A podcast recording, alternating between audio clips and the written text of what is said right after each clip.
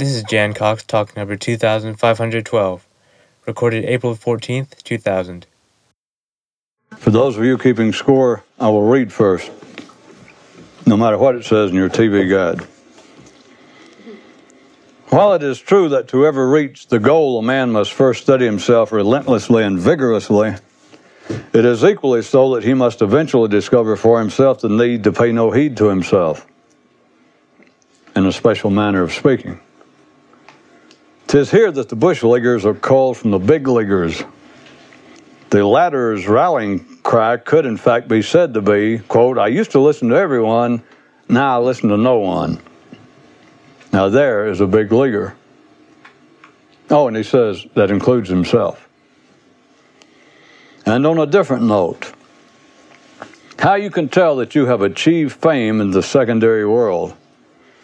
You begin to refer to yourself in the third person and blithely expect others to find your doing so to be quite natural.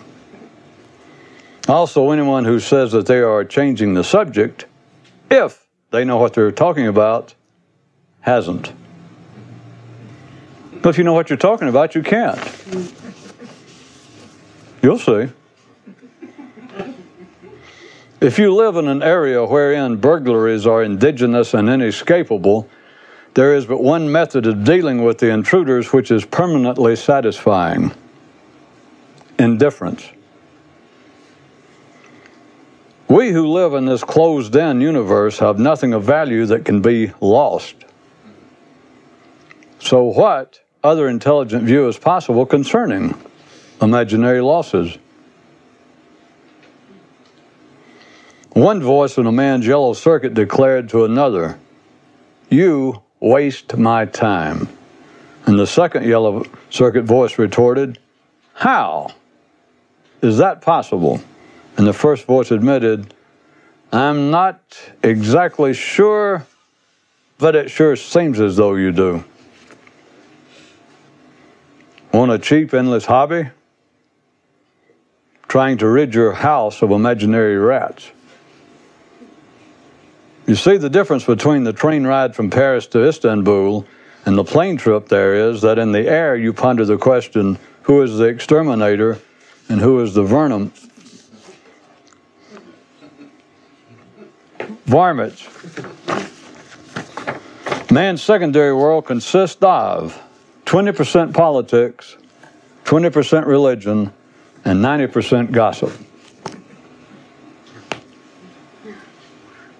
And speaking of the sacred, there is a cult that says after you die, you go not to heaven or hell, but to a place called Equium, wherein, if you took your life seriously, you are ridiculed and made fun of for as much time as is left in eternity.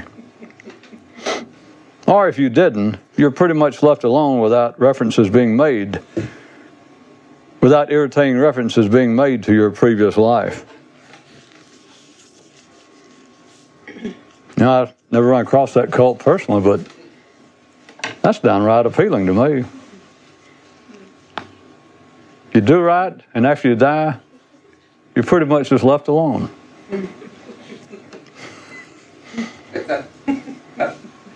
hey, God left a message for you while you were out.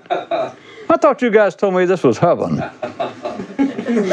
Note, a few people try as they might I interrupted the flow. Remember, I've just described what this one cult says is your one destination. There's just one where there's two possibilities. If you took your life seriously, then for the rest of eternity or whatever is left of it, you're continually ridiculed and made fun of. And if you didn't take it seriously, then you're pretty much left alone. Note, a few people try as they might to bring this dreamed of faraway future paradise into existence for them in this life. No irritating references made to one's previous life, huh? Sounds like heaven to me, says one guy. Footnote Although the sect does not preach of dual afterlife destinations, a few of its members do picture a kind of hell, a place wherein you yourself endlessly mock and berate the life you led. Which I didn't write down, but another guy thought about that and he went, Well, that pretty much sounds like hell now. That's what I've been doing. Too late, sir, to get in. If I didn't write you down, I'd like for the jury to ignore that last comment. Headline Yet one more view of the difference. No one, yellow circuit wise, no one knows what's going on. Ordinary people accept this, although they oftentimes like to pretend otherwise. But they know that they don't. Anyway, ordinary people accept the fact that they don't in the yellow circuit know what's going on, but people like us refuse to accept this. And more than that, a few within the few, even after realizing that they refuse to accept that their yellow circuit doesn't know, even refuse to accept that realization. Well, if you thought that was old Blake, if you had trouble, you're in for a hard, a hard other 17 or 18 pages. Anyway, ordinary people see, accept the fact that in the yellow circuit, they don't know what's going on. They accept it. Now I point out that a few, that is, those who would be waker uppers, refuse to accept it. But even within that select group is a smaller subgroup who refuse to even acknowledge the fact or accept the fact that they have seen that their yellow circuit doesn't know what's going on. That's where we are. Back to the reading. I started to say that those that these are my kind of guys, but I don't even know for sure that there any are any of them out there. The history of this sort of activity makes no specific mention of this type, which would lead one to consider that maybe they do not exist, or maybe they're not worth mentioning, or maybe they're not recognizable. Oh, and one more possibility struck me. Maybe such men were so embarrassed by what they attempted that they bribed historians to leave them unnoted. One man's private motto is be my guest. I think it takes a special talent to misspell my. One walled city had a lookout who sat atop a tall pole constantly scanning the surroundings for danger. A most important and inarguably important, a most and inarguably important assignment. But when things outside the wall were quiet, which was most of the time, the lookout drove the people inside bonkers with a nonstop stream of babble. One of the inhabitants, in fact, developed his own private epigram bearing on the matter. Epigrammed he, quote, might be better to have brilliant fireworks outside the city than lethargy inside. He based this on his perception that eyes are made for seeing what's going on and not for listening to the endless telling of meaningless fairy tales. The condition of being deluded, as opposed to being enlightened, is one in which a person's thoughts are, ex- are greatly vexed by not having a head on, fixed picture of exactly what they are and what their role is. Even car fanciers hate a Buick, since no one knows what the hell the name means or how it is connected to the machine's assumed purpose. Folks, I guess we're talking as Calvin might say, industrial strength metaphors. They're there. A father told his son, Here is how man's social world reflects his three inner circuits. Cities reflect the red circuit, farms the yellow, and sporting events the blue circuit. And the lad strongly objected, That sure doesn't sound right. And it's not right, replied his father. So why'd you say it? asked the son, and the elder replied, So as to highlight the lack of distinction between that which sounds right and that which doesn't. and a mighty lesson that is. On your initial trip to the goal, everything concerning the journey sounds right. On your second time over the course, everything about it sounds suspect. And on subsequent ones of a substantially altered character, everything thought, said, read, or heard pertaining to the reality of the goal is seen to constitute an attractive nuisance. To which a savvy traveler's only possible response is indifference. I can't resist pointing out, I did years ago, for those of you who forgot, attractive nuisance is in the legal field, it was originally intended to uh, such attractions as an empty, the original one was a train house roundabout where they turn around engines, but it became to include empty swimming pools. It would be anything that would attract a young child beyond lower than the age of reason that would be so attractive and so dangerous as to bring him in to its sphere of influence. And so, even though inherently a train turnaround is not dangerous to anyone, to any kid that happened to come by and see that thing turning around, he'd be tempted to jump on it and want to play. So, I point out to you that on your subsequent trips, after your first one or two of ever reaching the goal, having an experience states wherein by some measure you are awake, you are enlightened, you realize that life is what it is regardless of what anybody says. That on any subsequent trips, if you don't stop there, then it gets to the point where anything that's ever said that you think that's been written about the reality of what the goal is is no longer just suspect, but it has become an attractive nuisance. And I point out to you that under those conditions, a man who has been there many enough times to know what life's about in his more lucid moments, that his only proper response, the only permanently useful one, is indifference. Not only to a nuisance, but indifference to what I must admit, or I admit, is an attractive nuisance. God playing with that dog is fun, said the man. Back to the reading. Some who have completed the metaphysical journey from Paris to Istanbul and who realize finally its metaphorical, if not illusionary, nature, yet find themselves faced with the opportunity to take the trip again on a higher level of the non existent. It apparently is possible that some mirrors who manage to see themselves for what they are will nonetheless go, to, go on to undertake an investigation of the actual construction of such reflecting devices. Based upon the most literal, or even based upon the most liberal or even conservative reading of what has historically been said about the achievement of enlightenment, retracing your steps thereto at a higher order is not required. Seems but an option, apparently available for the few within the few, with nothing more pressing to do. Among an obscure tribe on one planet, the three main hobbies are starting fires, going to see fires burn, and the third one of shouting, Fire!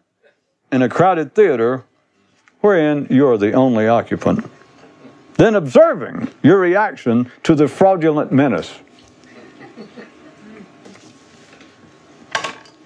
Told you it'd get worse.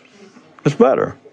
Those who believe that life has somehow knocked them into a less than full state of consciousness have been mugged by make believe miscreants. Or if you care to be more blunt, the feeling that one is asleep and living in a world of dreams arises in a few men solely from their thoughts' inability to comprehensively grasp the nature of themselves in a permanent fashion. Some mysterious mysticism, huh? For the assigned essay, one man chose as his topic, Why, What I Like About Drinking which went as follows. What I like about drinking is that it not only puts me fast asleep, but also destroys even the illusion that I might be otherwise. And thus, that is what I hate about drinking. The end. Even though it cannot be ad- adequately described nor proven, every man who wakes up retraces the evolution of the nervous system's yellow circuit. And one chap said, Well, no wonder I went from feeling like a dinosaur to feeling like a canary. And now to merely feeling like a warm blooded lizard. he is obviously one of those I've been mentioning who kept on going even after having once reached the Turkish capital. Headline A highly significant cosmic, bosmic, interplanetary, and then otherwise fact. Every single thing in the universe has the potential to distract you and put you to sleep. And while there is an endless supply of proposed methods to awaken you from this sleep, only one has the great Poobah's personal seal of approval and guarantee. The method of total indifference to the things that put you to sleep. And now, theological update that is beyond the grasp of the grasping. Hell is filled with those who care paradise with those who don't. Note, most traveling toward the latter are stuck somewhere in between. Note, the solution to this quandary is through a precise scientific understanding of the nature of yellow circuit indifference regarding the yellow circuit. The first time you wake up, you realize that there is no end to the questions that can be asked. The second time you awaken, you realize that there is an endless supply of answers to all questions and none of them of any significance. The third time you have the arousal experience, you realize that questions and answers are the same thing and equally meaningless. And if you press on and insist on seeing what happens after that, you're faced with a challenge of a totally different order than the one you began with. Initially, seeking enlightenment is the seeking to see through illusion. Anything beyond that goal is a seeking to hold on to your own hands. Is, anything beyond that goal is a seeking to hold in your own hands illusions themselves. One guy's personal slogan is Be my guest. Update of an earlier story. The history of an individual man's enlightenment is the history of his yellow circuit's development. Run backwards. And right here, let's stop. Everyone take a deep breath, silently count to 14, while trying to forget much of what I've already read tonight. And now we'll continue. Headline Another view of a certain matter. A man who would take the same trip twice is either stupid or weak. Note, there is a position from which this view is unassailable. Note, there is also a position of weakness and stupidity from which it can be assailed. Note, when it concerns matters of thought, every view is both assailable and not, which is why a sly man cultivates a field of indifference. I also feel obliged to acknowledge one additional fact regarding this matter. Indifference toward a wild elephant who continually invades your property and disturbs your peace is insufficient unless you have a definitive understanding of the beast. To achieve the enlightenment related to indifference, one must first pin down the mad butterfly and make it be still. And as noted above, those who don't do this are surely either just weak or stupid. What other possibility is there? Oh, yeah, and another thing. Just like you can't talk and listen at the same time, you also can't be awake and be thinking about it simultaneously. Not hardly. And I commend for your consideration once again the idea of indifference. The yellow circuit's dispassionate disinterest in its own mechanical operations, so as to render a man impersonal toward his own life, his own life as he perceives it to be through the auspices of his thinking about it. Indifference in the red or blue circuits would spell disaster, but in the yellow, for the few, it spells glorious and eye opening relief. It's one thing to finally stabilize your sight sufficiently to see an honest reflection of yourself in the ever running river of the yellow circuit. But it is something else altogether to ever be able to stabilize your seeing of yourself, so stabilizing the sight of your reflection.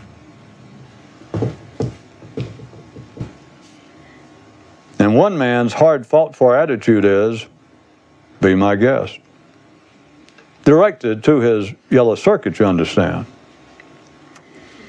Just picture it. Standing aside, and with a sweep of his arm to indicate the yellow circuit's right of way, you indifferently say, Be my guest. Two things. One is, some more about what I brought up last time, and brought up a lot more in the writing tonight. There is a place that I have really no serious notion that any of you are in on a permanent or even a very regular basis, but at any rate, I'm still going to talk to you about it. Wherein the struggle to do anything becomes, and I can't say useless, because the struggle to do something has never been useless. It becomes less profitable than it could be.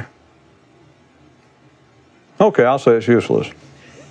I mean, if everybody's going to shuffle their feet and cough like that, Jesus. Right, it's useless. Oh, I can do better than that. It's useless compared to what you could do. No, it's useless. No, wait, wait. Is anybody doing it to yourself, like thinking, well, he must, it must be useless to try and describe it? Uh, no, wait, uh, the two things the one is still about indifference, the reality behind the word. The word's not bad, it's as good as any word I know. But you got to know, you got to be able to feel it because it is a yellow circuit indifference. And although the yellow circuit's apparent passions are all stolen, they are all bleed overs, they are all shams that is, for a man to sound passionate about the defense of his religion, his culture, is idiocy. It's a sham. I put it to you last time in news item that the more passionate, the more yellow circuit passion a man displays in whatever he's talking about, the dumber he is. And people know it. Everybody understands that when you get passionate about ideas, that something funny's going on.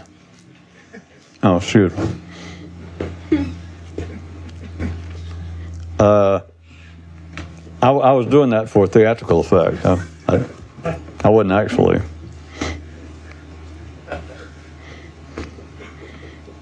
Everyone understands that it's what I'm saying. They understand that something is fishy. But on the basis, it doesn't, since they don't have the aim that we do anyway, it doesn't do them any good or harm, but I was simply was going to point out, people understand it's fishy on the basis that someone is, is talking, writing, either way, passionate about an idea, a religion, let's say, or a political system. Anyone who's overhearing it, or especially the recipient of someone's passionate discourse on the benefits of religion X over religion Y, someone who is at the receiving end of this or someone who's listening and they're interested, they know something's fishy on this basis. They know that the person's passionate promotion of this one religion can be quite readily countered by the same argument from the other view. In other words, people know, people's yellow circuit knows that there is no such thing as an objective, unassailable, totally defensible, stable product of the yellow circuit. There is no such thing as an objective mental truth. And people know it. It doesn't change them involving themselves in it. And it especially comes out when someone is being passionate about an idea. They are exposing their dumbness, their stupidity, and not their stupidity about, let's say, if they're passionately defending or promoting a religion. You understand, of course, I don't mean their stupidity about the religion. I mean their stupidity about all things that, that derive or arise from the yellow circuit, man's secondary reality. Even though the secondary reality, I don't know whether I stress this enough, probably deserves its own night to me sometime. It is the secondary and primary reality, my models, the ones I made up and refer to, they are as overlapped, intertwined, amalgamated, interlaced, inseparable as are man's three circuits, my model of that. When it comes down to it, there are no such thing as three circuits. When it comes down to it, there is no such thing, or are no such things, as a primary world and a secondary world. Because the secondary world comes from one of man's circuits, according to my model, and I just got through saying that from the truth is, the circuits are not separate. And so, even though I say that man's secondary world derives or arises as a product totally of man's yellow circuit, okay, be that as it may, but I just said his yellow circuit is totally inseparable from all his other circuitry. There is no such thing, except for the sake of verbal diagramming. So, there. So, it is a mental, it is a yellow circuit indifference I speak of. The other thing, I said there were two things. I'm going to try it again. The one I've mentioned at least twice in the last six months as being what I would like if I could instill, if I could stick something in everybody's brain that would become your cause célèbre. It would be this.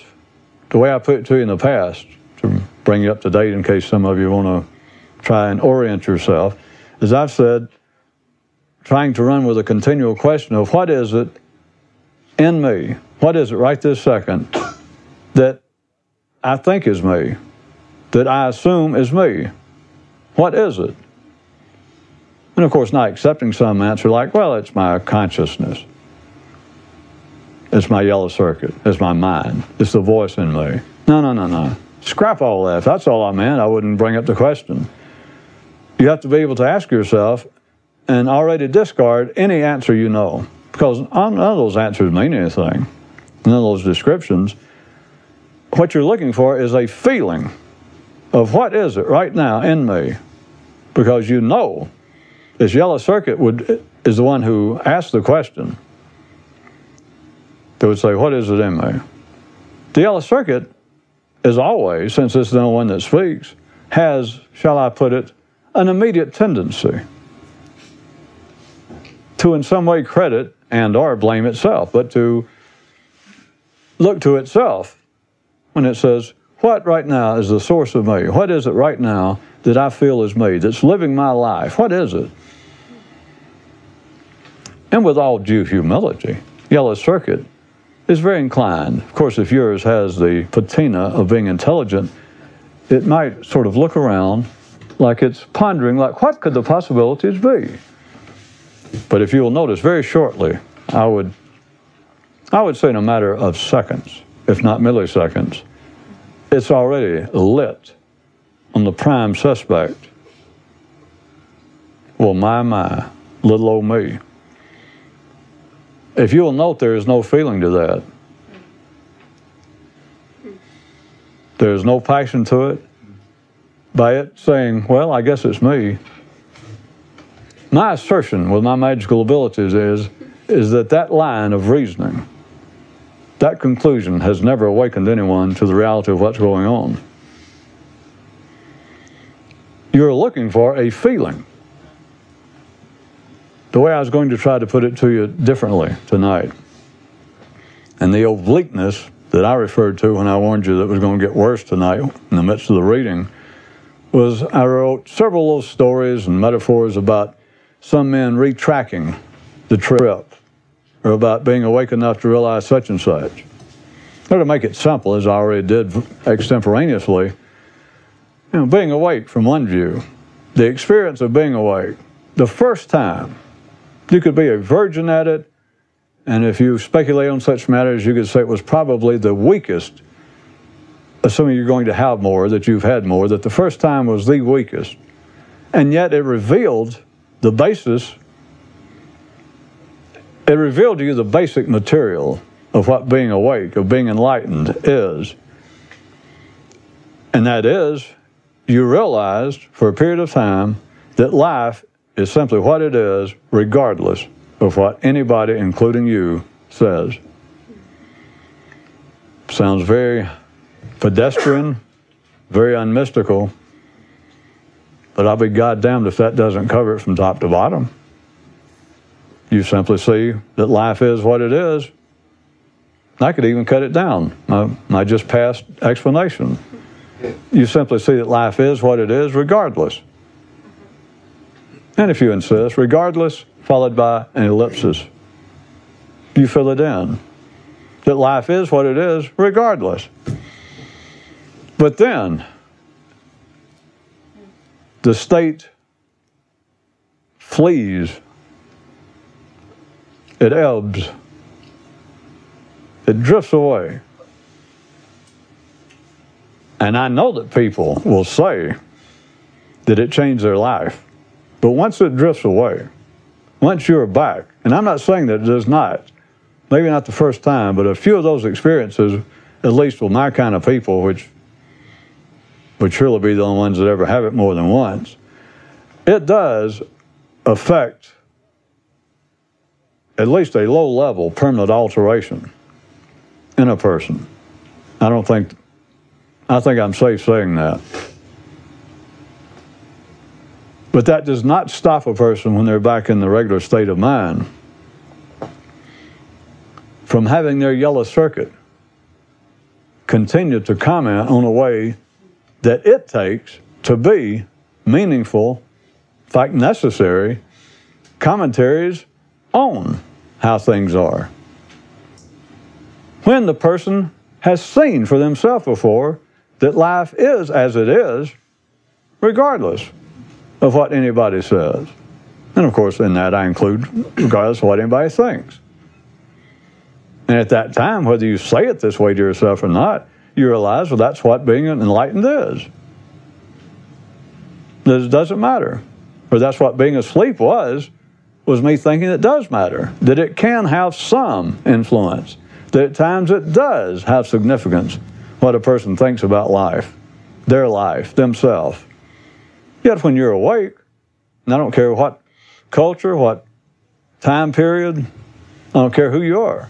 If you're actually, if you've been awake, you know this that no matter what you say, no matter what you think, no matter what anybody says or thinks, life is what it is. That's being awake. If you got anything else to that, uh, you're just bamboozling yourself. You're dreaming. So, my question that I propose to you is that you take it that what is it right now in me? All right, even if you have never seen this for yourself, you could take my word for it. You could take my model for it that is your red circuit. It is that area in your brain, I mean, your yellow circuit, that one area in your brain that would hear me say the question, propose a question. It would be that part of the brain that would take it with them, take it as a, since I suggested, take it as being a potentially profitable undertaking, and it would be the yellow circuit that part of the brain that when and if you did think about it later to, to try and use it, it would be that part that would try and use it. And so you are saying to yourself, that part of the brain is saying to itself, all right, he suggested that I try and get a feel. I constantly am asking myself and then looking for a feeling in response to it, but I am going to continually ask myself whenever I can remember to do so, which I am right now, I wouldn't be thinking this. So here I am. What is it? And you're trying to look, you're trying to find a feeling in you. Where is it in me? What is it in me? It's probably better than where, but what is it in me right now that to me is me? But there's no doubt it was the yellow circuit. It is that part of your brain that we call the mind. It was thinking in the brain that just asked that, that just remembered that I recommended it and just said it to you, or just said it. I don't know when the hell I'm going to quit talking baby talk. Just said it to you. it just said, now we're getting there. That was it that just said it. Now, my question, my suggested question that you take about trying to find what is it in me that's running my life, here's the variation of that. And up to this point in my life, this is the best thing I know to tell, I assume some of you, all of you eventually, if you can remember it. What I know to be the next stage to go beyond just having the experience, which can come and go, which does come and go, is if you could make, here's the new challenge, the variation, to make your brain aware at the moment you're thinking and thinking about this, what I'm about to tell you, at that very moment, to make the brain aware that it's it thinking without the thinking stopping. This may be a viscid model to present to you. But I, all right, that would be the way, if there's such a thing as permanent awakening, an absolute final stabilization of what you know to be true, which is simply that life is as it is, regardless of what you think, would be able to make the brain, while it's thinking, now, here's where the feeling is because it would take a feeling of some kind. I don't know how else to describe it to you. To make the brain right this second that you're, to you, you're thinking so and so.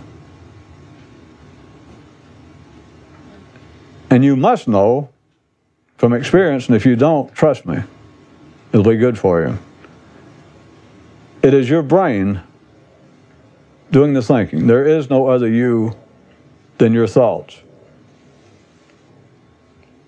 You understand, disregarding the total organism, the sense that men talk about and think about themselves. That is simply a manifestation of a certain area of the brain. There is no you except your thoughts. It's to bring on, and it's a feeling. You can try it at first just intellectually, that is, try it through the mind itself, that you just remind yourself right now, me thinking about all this stuff that I'm trying to do and I'm struggling against this and all that, that is nothing but my brain thinking. I know where it is, it's right here in my head. Is to make the brain aware that it's it doing the thinking without the thinking stopping. Because when the thinking stops, you're still asleep, or you're back fast asleep you have lost the thread. You have lost the possibility of knowing what it is that's going on or what it is running your life.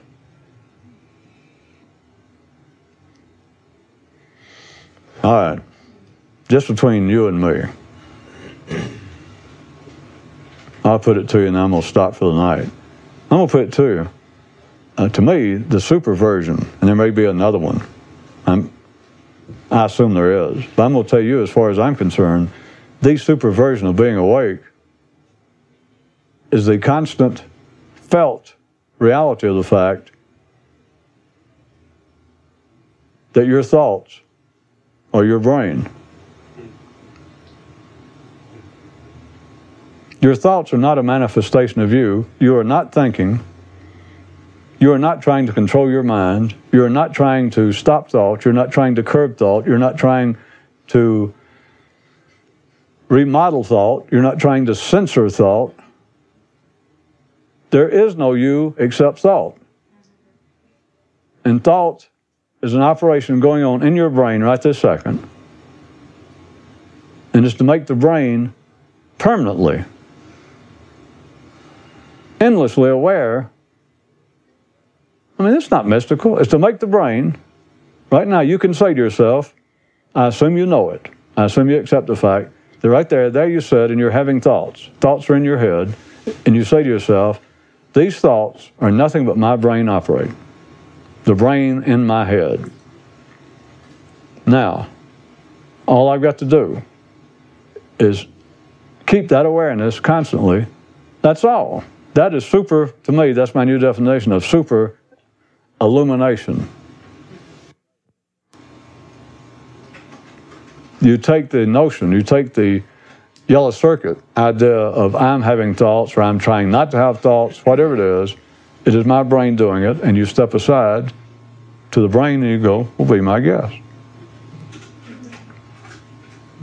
Which, of course, is somewhat amusing since it will do it anyway, since it is it that's saying, well, be my guest. But it's you, it's me trying to get you to extract yourself from this fallacious equation. Factor out the imaginary. Now, what do you got? Well, whatever you got, that's it. Whatever's left, that's it. And what's left is, uh, don't thank me. It's my, it's my job to make these complex matters as clear and simple as possible. That concludes this talk. Be sure to visit us at jancox.com, where you can search through 3,000 talks for topics of interest or just leave us a message.